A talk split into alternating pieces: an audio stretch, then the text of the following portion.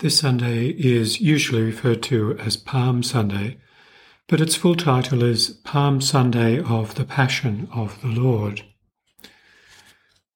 One of the reasons for the double barrel name, if you like, is that in the revision of the calendar after the Second Vatican Council, for reasons that I'm not totally sure of, the two Sundays of Passion Tide were eliminated now, in the older calendar, the last two weeks of Lent are called Passion Tide, or Time of the Passion, and there's a first Sunday and a second Sunday. And those two Sundays now correspond with the fifth Sunday of Lent and Palm Sunday. So I suppose in order to capture the two qualities of this Sunday, meaning that we commemorate the Lord's entry into Jerusalem and the waving of palms, as well as the reading of the Passion and the beginning of Holy Week.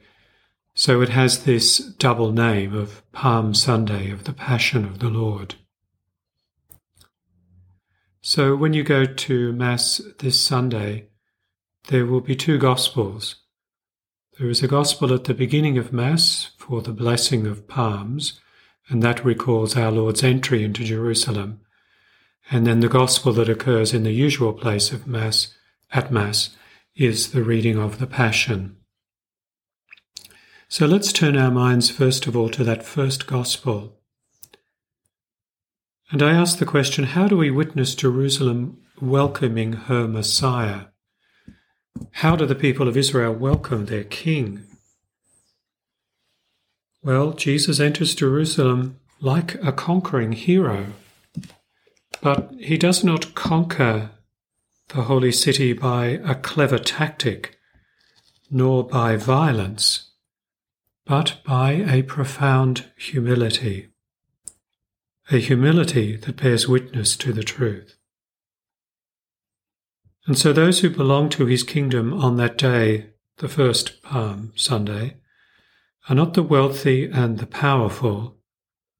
They keep away and are rather critical or skeptical. It is children and the poor who acclaim him with similar words that the angels acclaimed him on the day of his birth.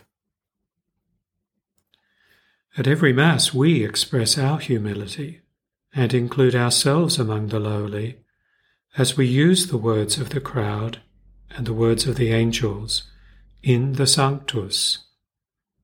Hosanna in the highest. Blessed is he who comes in the name of the Lord.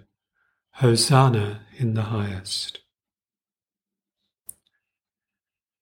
This lowliness of the Messiah King is emphasized, of course, in the account of his gruesome and cruel passion and death that we hear read at the usual time of Mass.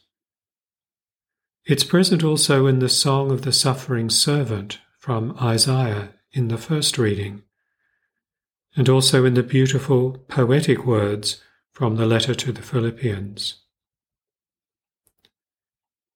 Let us allow our hearts to be moved with wonder and with compassion as we ponder upon this lowliness of Christ our Lord once more on this Palm Sunday of the Passion of the Lord. We must meet this lowliness and humility of Christ if our faith is not only to be kept alive, but also so that our faith may deepen. This was experienced in a powerful way by the actress who played the role of Veronica in the movie the Passion of the Christ. She was an Italian actress in her early 30s.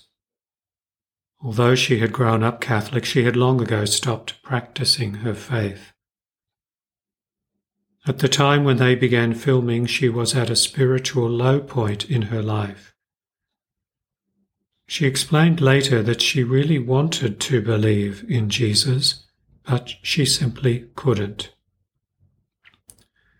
Her scene in the movie is memorable. Jesus is carrying his cross to Calvary, and he falls for the third time. The crowds surge around him, abusing him as he lies on the ground. And the soldiers try to control the crowds. But gliding through the middle of this confusion is Veronica. She looks at Jesus with love and devotion. She kneels down beside him and says, Lord, permit me. And she takes a white cloth and wipes his blood and sweat stained face. Then she offers him a drink. It is a beautiful moment amidst all that confusion and violence of kind intimacy. It was hard to film that scene. The churning crowd kept bumping into Veronica and disrupting the moment. So they had to film it over and over again. After fifteen or twenty times of kneeling before the suffering Christ, looking into his eyes and calling him Lord, the actress felt something start to melt inside her. Later, she explained that while she looked into his eyes, she found that she was able to believe. Let us recall and remember that Jesus rewarded Veronica, the real Veronica, by leaving the image of his sacred face on the cloth she used to wipe his face, an exterior sign of the inner gift of faith given to Veronica. That cloth with its stunning and beautiful image still exists and is safeguarded for devotion as a relic in a church in the town of Manoppello in Italy. But back to the actress. Even though she was doing those things and saying those words to a man who was acting as Christ, by the power of the real Christ, that experience lit the flame of hope in her darkened heart. Like that actress, we have to come to moments of intimacy with Christ. Times of knowing about Him and what He did are useful. But so many men and women let it remain at something of the mind and do not meet Christ as a person in the intimacy and privacy of their heart. But this is the invitation of this coming week, Holy Week. Let us meet Christ and accompany him this week more directly and more fervently. Don't let it be just another week.